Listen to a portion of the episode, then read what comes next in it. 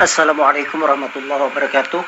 Alhamdulillahirrabbilalamin Kembali pada hari ini saya akan menjawab satu buah pertanyaan yang telah disampaikan. Assalamualaikum dokter. Waalaikumsalam warahmatullahi wabarakatuh. Saya mau nanya Ada yang bilang jangan minum susu atau air kelapa sesaat setelah minum obat. Nanti obatnya tidak bisa bekerja maksimal.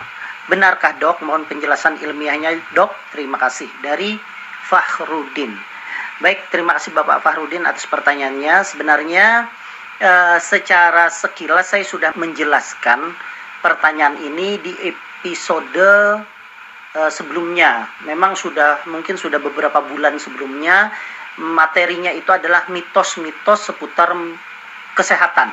Nah, salah satunya adalah minum obat dicampur dengan air kelapa ataupun dicampur dengan susu. Cuman saya akan menjelaskan lagi secara lebih spesifik pertanyaan ini karena itu dulu secara umum karena saya menjelaskannya tentang masalah mitos-mitos kesehatan. Baik, pertanyaannya adalah mengatakan bahwa kalau minum susu atau air kelapa setelah sesaat minum obat nanti obatnya tidak bekerja maksimal. E, pernyataan ini tidak sepenuhnya benar karena memang ada obat justru yang bagus kalau diminum dengan susu. Ya, kita berbicara minum susu dulu ya jadi memang setelah mengonsumsi obat, kebanyakan orang menghindari sejumlah minuman. Salah satunya adalah susu. Karena memang minum susu setelah minum obat itu dinilai diyakini bisa menimbulkan interaksi yang berdampak tidak baik atau obat bisa menjadi netral. Namun sebenarnya meski begitu beberapa orang itu uh, punya efek yang berbeda. Bahkan beberapa ahli juga memiliki pendapat-pendapat yang berbeda. Minum susu setelah minum obat dianggap tidak memberikan efek dari satu ahli, tapi ahli yang lain mengatakan bahwa ada yang berefek. Jadi bagaimana yang betul? Jadi sebenarnya secara umum ya ini prinsip prinsip ini artinya uh, secara umum apakah dia berbahaya atau tidak itu pertanyaannya. Minum susu setelah minum obat sebenarnya boleh saja dilakukan itu secara umum, secara prinsip. Artinya tidak berbahaya minum obat kemudian minum susu ya.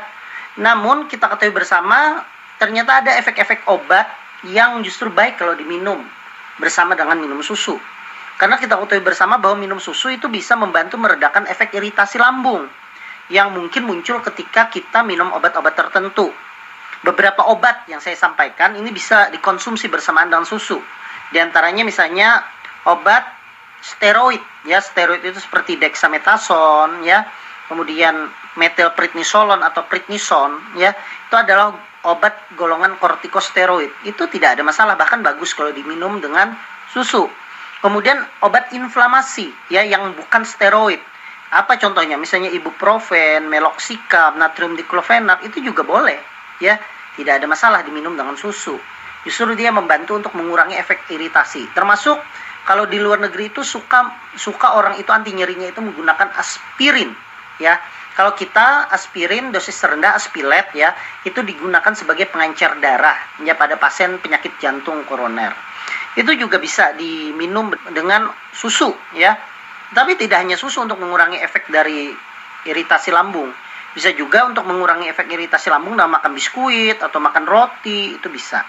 Nah, kemudian ada juga beberapa penelitian ternyata ada juga yang sebaiknya dihindari ya minum susu ketika minum obat ini. Yang paling utama yang dihindari adalah ketika kita minum antibiotik. Karena penyerapan antibiotik di saluran pencernaan itu bisa tidak berjalan dengan optimal. Ya.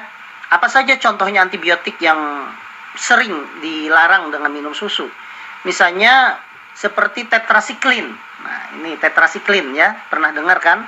Atau mungkin orang paling sering dengarnya super tetra itu kalsium dalam susu itu dapat menghambat proses penyerapan obat yang dilakukan oleh usus.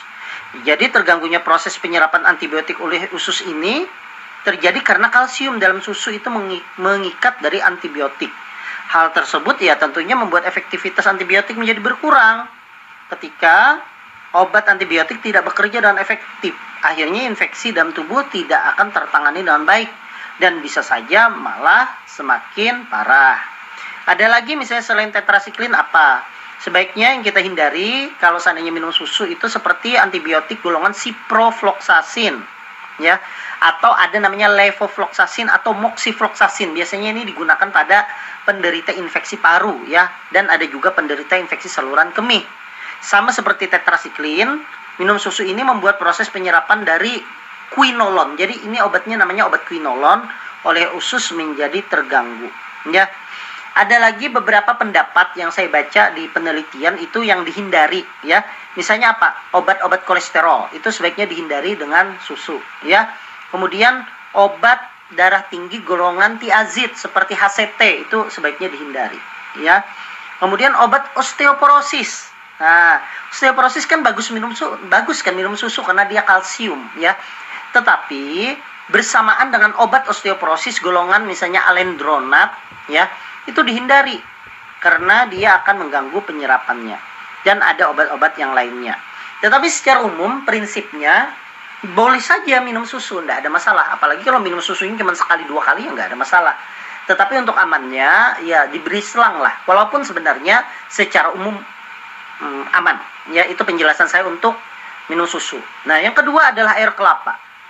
Air kelapa itu ya seyogyanya baik ya dan sekarang ini banyak sekali cairan-cairan yang dijual yang mirip kandungannya dengan air kelapa. Misalnya cairan-cairan isotonik yang dijual di pasaran. Kalau boleh saya menyebut merek itu kalau dulu itu ada namanya Maison ya kalau tidak salah dan lain sebagainya.